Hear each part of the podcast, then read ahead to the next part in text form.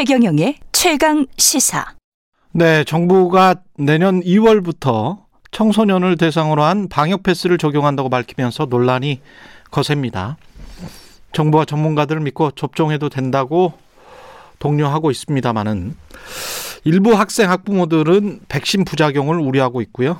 양쪽 입장 차례로 들어보겠습니다. 먼저 참교육을 위한 전국 학부모회 이윤경 회장 연결합니다. 안녕하세요. 네, 안녕하세요. 예, 내년 2월부터 청소년 방역 패스가 적용되는데 이렇게 되면 이제 내년 2월까지 어 백신을 두 번 맞아야 된다. 그래야 뭐 학원에도 갈 수 있다. 뭐 이런 이야기잖아요. 네. 예, 학부모나 학생들은 어떻게 생각합니까? 어, 사실 말로는 이제 자율 접종이라고 그렇게 권장한다고 하면서 예. 이번 방침이 실제로는 강제 접종이라고 저희는 보고 있어요. 사실상 강제 접종이다. 네, 그렇죠. 예. 네, 왜냐하면 이제 백신을 맞지 않으면 청소년들이 주로 이용하는 뭐 학원이나 독서실, 스터디 카페처럼 이제 거의 모든 시설을 다 이 방역 패스트 시설로 지정을 하- 했잖아요. 예. 네, 그래서 이거는 결국에는 이제 강제 조치라고 생각을 하는 거죠. 음, 이게 강제 접종이다. 그, 그런데 이제 그게 학생들 입장에서는 10대들이지 않습니까? 네, 실익이 별로 크지 않다. 이렇게 생각을 하시는 건가요? 네, 왜냐하면 학생들은 이제 대부분 무증상 감염이라고 네 생각을 하고 있고요. 지금 자료를 보니까 10대는 사망자가 0명이더라고요. 네, 그래서 어 혹시 이제 확진이 되더라도 어, 증세가 없이 지나갈 거다라고 대부분 생각을 하고 있어요. 예. 네, 그리고 어 청소년을 제외하고 이제 가족의 대부분이 다 2차 접종까지 완료했기 때문에 아, 예. 네, 청소년이 어떤 그 감염을 확산시키는 그 매개체가 될 거라는 생각은 별로 안 하고 있거든요. 그렇습니다. 그렇게 생각할 수도 있을 것 같습니다. 근데 초기에 이제 코로나19 바이러스가 퍼질 때 손자가 감염돼서 할아버지에게 옮기면 할아버지 할머니가 치명적이다. 이런 이제 이야기들을 과학자들이 많이 했는데 실제로 통계에도 사실은 80세 이상은 12%가 치명률이 넘어요. 확진자 수 대비 사망자는 10대는 10세부터 어 19살까지는 0이죠. 0이어서 이게 어떻게 봐야 될지 모르겠습니다. 그 무증상으로 공동체 감염될 수도 있긴 하잖아요. 네, 근데 그 지금 그 전 국민의 80%가 접종을 완료했잖아요. 예. 예, 그리고 그 노인분들 같은 경우 부스터샷까지 맞고 있는 상황에서 아, 네, 그, 그 당시에 얘기했던 그 손주에 의해서 예, 아, 감염된다라는 것을 그대로 적용할 수는 없는 거죠. 아, 돌파 감염이나 이런 것들을 생각한다면 어떻게 보세요? 어, 돌파 감염에 대해서 얘기를 한다면 예. 그야말로 어 청소년들이 모두 접종을 해도 돌파 감염은 있지 않나요? 음, 그렇게 되니까 어차피 백신을 맞아도 돌파 감염이 있다면 그러면 어쩔 수 없는 거 아니냐. 그러면 청소년들은 맞, 맞을 필요가 없는 거 아니냐. 이런 생각이시네요. 예. 아, 그러니까 그거는 개인의 선택으로 둬야 된다라는 개인의 선택으로 둬야 된다. 예. 왜냐하면 어 이게 그동안 나왔던 이제 백신 부작용 사례들이 음. 그 성장기에 있는 청소년에 대해서는 사실 데이터가 많지가 않잖아요. 예. 네, 부모들이 걱정하는 건 그거거든요. 결국 부작용을 걱정하는 거겠죠. 그죠? 그렇죠. 예. 백신에 대한 안전성이 아직 검증이 안 됐고, 그리고 부작용 부분에 대해서는 국가가 책임지는 게 아니라, 음. 결국 다 개인들의 책임으로 예 가고 있어서 이게 어떤 인과성을 입증하는데도 개인들의 노력이 필요한 건데 그렇죠. 그 예 그러면 이거는 개인의 선택으로 둬야 된다라는 거죠 부모 예. 일리가 있습니다. 근데 이제 그 미국 질병예방 통제센터 있지 않습니까? 질병 통제 예방 센터. 여기 연구에 따르면 화이자 백신 2차 접종 뒤에 12세부터 17세까지 심금염 발생이 100만 회 중 54회에 그친다. 그러면서 이제 미국이나 다른 나라들도 이걸 맞는 게 낫다 는 식으로 이야기를 하고 있고요. 그래서 이- 이게 과학적으로는 나중에 또 이재갑 교수에게 여쭤봐야 되겠습니다만은 오늘 뉴욕시 같은 경우도 그 일반 시설에 근무하는 상업 근로자들 같은 경우도 맞아야 된다라고 강제를 해버렸더라고요. 그래서 상황이 정부나 과학자들이 보는 상황과 일반 시민들이 보는 상황이 좀 약간 다른 것 같기도 하고요. 네. 어, 근데 지금 이제 두 가지를 말씀을 드리겠는데, 예, 그게 뭐 천분의 일, 뭐 만분의 일의 확률이더라도, 예, 그 부모들이 생각하기에 내 아이가 만약 그 한 명이 됐을 때는 그건 100%의 확률인 거잖아요. 그렇습니다. 그래서 예, 네.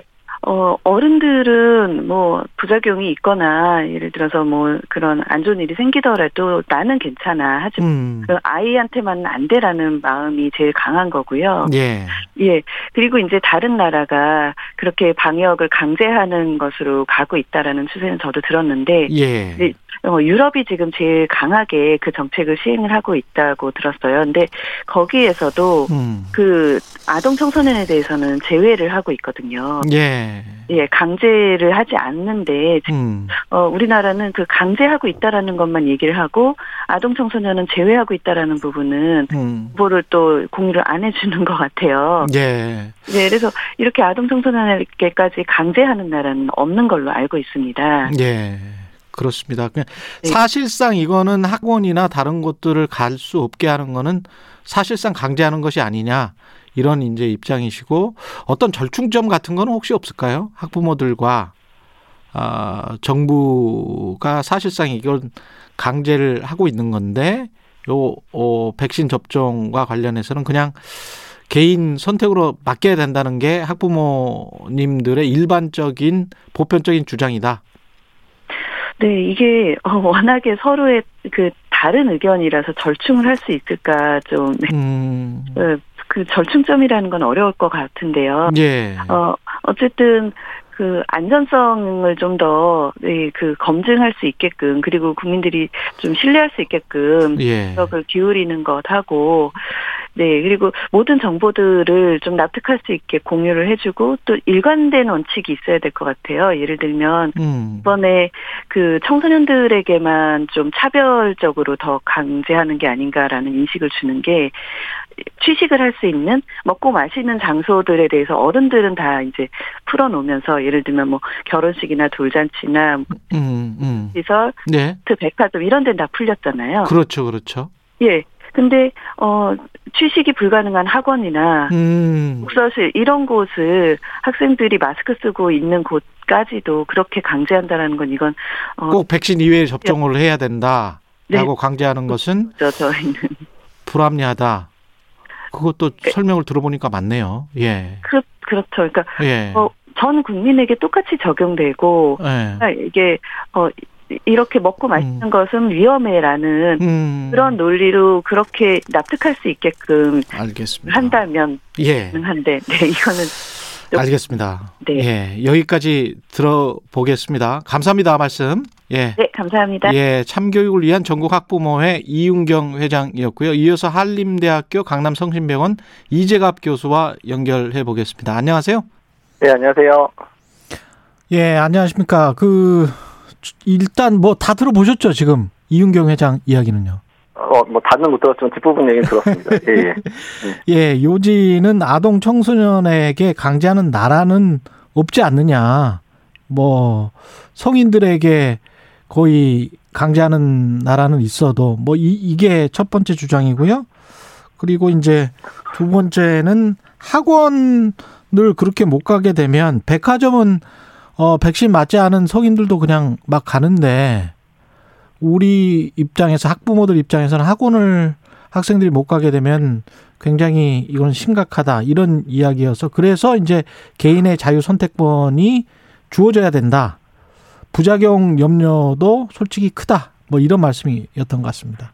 뭐, 제가 사실 뭐 그런 내용에 대해서 논쟁을 벌일 상황은 아니라고 보고요. 예. 다만 백신 접종이 왜 필요한지를 말씀드리는 게 더 우선이라고 예. 생각은 하는데요. 저도 예. 학부모입니다. 저도 아, 그러시죠. 쓰시고요. 예. 14살, 15살, 17살 아들의 아빠거든요. 근데 뭐 딱이네. 가정에 사니까 예. 애들 보고 강제로 맞으라 이런 적 없고요. 예. 애들한테 접종할 거냐 물어봐서 나도 접종하고 싶다. 나도 안전하게 살고 싶다. 애들이 원해서 접종을 시켰거든요. 음. 근데 솔직히 지금 이제 뭐 이상 반응과 관련된 부분에서 이제 소아 청소년에서 제일 걱정하는 거는 주로 심근염과 관련된 이상 반응들이 제일 많잖아요. 예. 근데 빈도가 지금 16세, 17세에서 제일 많거든요. 근데 저희 아들 뭐 큰 아들이 17살이니까 예. 일단은 그래서 예방 접종 했고 또한 어떻든 이제 심근염에 의한 그 이상 반응 그러니까 저 같은 경우에는 대부분 조기에 회복되고 중증으로 진행하지 않는다라고 뭐 우리나라나 미국이나 결과에서 나온 상황입니다. 게다가 아. 사실 소아청소년 같은 경우에 코로나에 걸렸을 경우에 단순히 이제 가볍게 앓고 지나가는 경우가 대부분이기는 하지만 다기관 염증 증후군이라 그래서 이제 심근염을 포함한 이제 전신에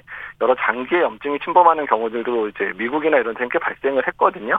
아. 그런 거- 거기서 생기는 심근염 같은 경우는 이제 백신에 의해서 생기는 심근염보다 훨씬 오래 가고 가끔은 중증으로 가는 경우도 사실 있는 상황이기 때문에 아. 여러 가지 이유에서 그러니까 코로나에 걸리기보다는 백신 접종을 통해서 안전하게 아이들이 살 수 있게 하는 게 훨씬 더 어, 도움이 되고 또 아이들의 등교 수업이라든지 이런 부분에는 분명히 필요하다는 부분들을 더 말씀드리고 싶습니다. 그냥 정부에서 이야기하는 학생 보호, 과학자들이 이야기하는 학생 보호라는 건 결국 학생들이 백신을 맞는 게 10대들이 백신을 맞는 게 학생 건강을 위해서도 훨씬 낫다. 이거네요. 요약을 예, 하면. 그- 예, 그렇습니다. 일단 그리고 델타 변이가 유행을 하고 난 다음에 이제 미국에서의 그런 그 코로나19에 의한 청소년의 감염 양상도 많이 바뀌었거든요. 예. 그래서 지금 백신 미접종자하고 접종자의 입원율을 비교하면 미접종자에서 입원율이 거의 10배 이상 올라갔습니다. 음. 그러니까 그 델타 변이 이전이었으면 그래도 뭐 좀 어떻게 자율적으로 뭐 사실 뭐 지금 접종 방역 패스 자체도 자율적인 접종인 거지 강제하고 있는 건 또 아니거든요. 그렇죠. 예. 예, 그리고 이제 개인의 이제 책임이라는 부분인데 음. 방역 패스라는 부분도 접종을 안 한 분들에게 있어서는 검사 음성을 확인하면 자 참석이 가능하게 해주고 있거든요. 예. 그러니까 강제 조치라기보다는 미접종자한테 책임을 이제 묻는 거일 수도 있는 거거든요. 본인이 예. 접- 미접종을 하셨으니까 그에 대해서 다른 사람도 안전하게 살 수 있게 검사를 받아주십시오. 라는 부분이 해, 해당되기 때문에 예. 지금의 소아청소년의 방역 패스도 강제화는 절대로 아니고요. 음. 백신 접종에 강제를 하는 국가들은 이런 식으로 강제하지 않습니다. 그 벌금을 내게 한다든지, 예. 아니 미접종자는 집 밖에 못 나오게 한다든지, 음. 또 이런 형태로 하고 있거나 아니면 아예 이제 검사를 다 유료화시킨다든지 또는 치료비를 유료 화하는 형태로 이제 백신 의무화를 시키는 상황이지 이런 음. 식으로 방역 패스를 적용하는 부분에 있어서는 그런 부분에 가별 강제화를 여기고 있지는 않거든요. 다른 국가에서도요. 그러니까 성인들이 우리가 뭐 헬스클럽 자주 가고 그거 좋아했던 사람들 같은 경우에 백신을 맞지 않으면 한동안 못 갔지 않습니까? 네. 예. 그런 것과 비슷하게 이해가 되네요. 이게 학원 네. 문제도 결국은 그런 거네요. 근데 이제 예. 학부모들은 10대고 학생들이니까 학원을 꼭 필수적으로 가야 되는데 사실상 근데 그게 네. 이제 그 안 맞으면 뭐 아무래도 불편하지 않느냐. 그리고 학원을 못 가게 되지 않느냐. 그런 생활의 불편을 호소를 하시는 거고 그다음에 이제 학습권을 침해하지 않느냐. 그게 이어지지 근데 않느냐. 학습권 침해 부분들도 맞으면 예. 갈 수 있잖아요. 맞으면 갈 수 있다. 음성이어도 갈 수 있고요. 예. 그러니까 학습권을 침해했다기보다는 예. 안전하게 학습할, 학습할 수 있는 방법을 정부 차원에서도 그렇고 전문가들도 이야기를 드리는 거라고 좀 받아들였으면 좋겠다는 생각을 하고 있거든요. 음. 청소년 백신 접종률 같은 경우에 해외에서도 이렇게 권고를 많이 하고 있습니까? 그 미국 같은 경우는 강력하게 권고를 하고 있죠. 그래서 음. 지금 10에서 17세 연령이 한 60% 정도가 접종을 한 상황이고요. 그러니까 예. 5세에서 11세도 접종이 시작됐는데 천천히 올라가고 있지만 지금 한 20% 정도 5에서 11세도 맞고 있고요. 예.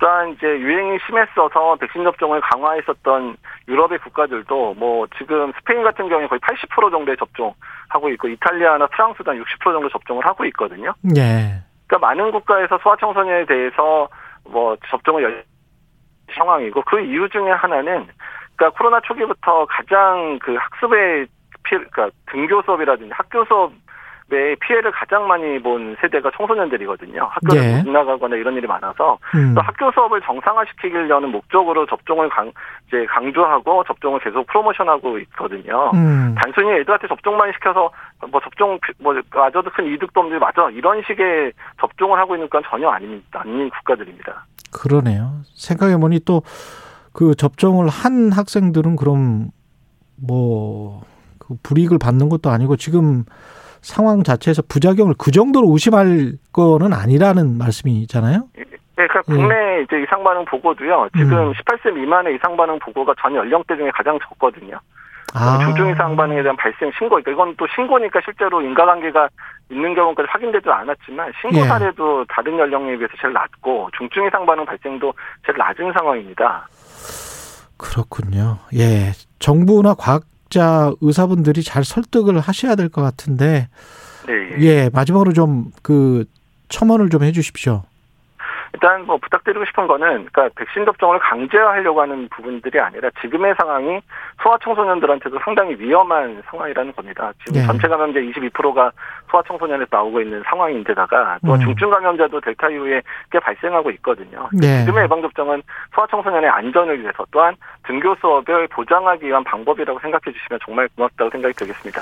예, 오늘 말씀 잘 들었고요. 한림대학교 강남성심병원 감염내과의 이재갑 교수님이었습니다. 고맙습니다.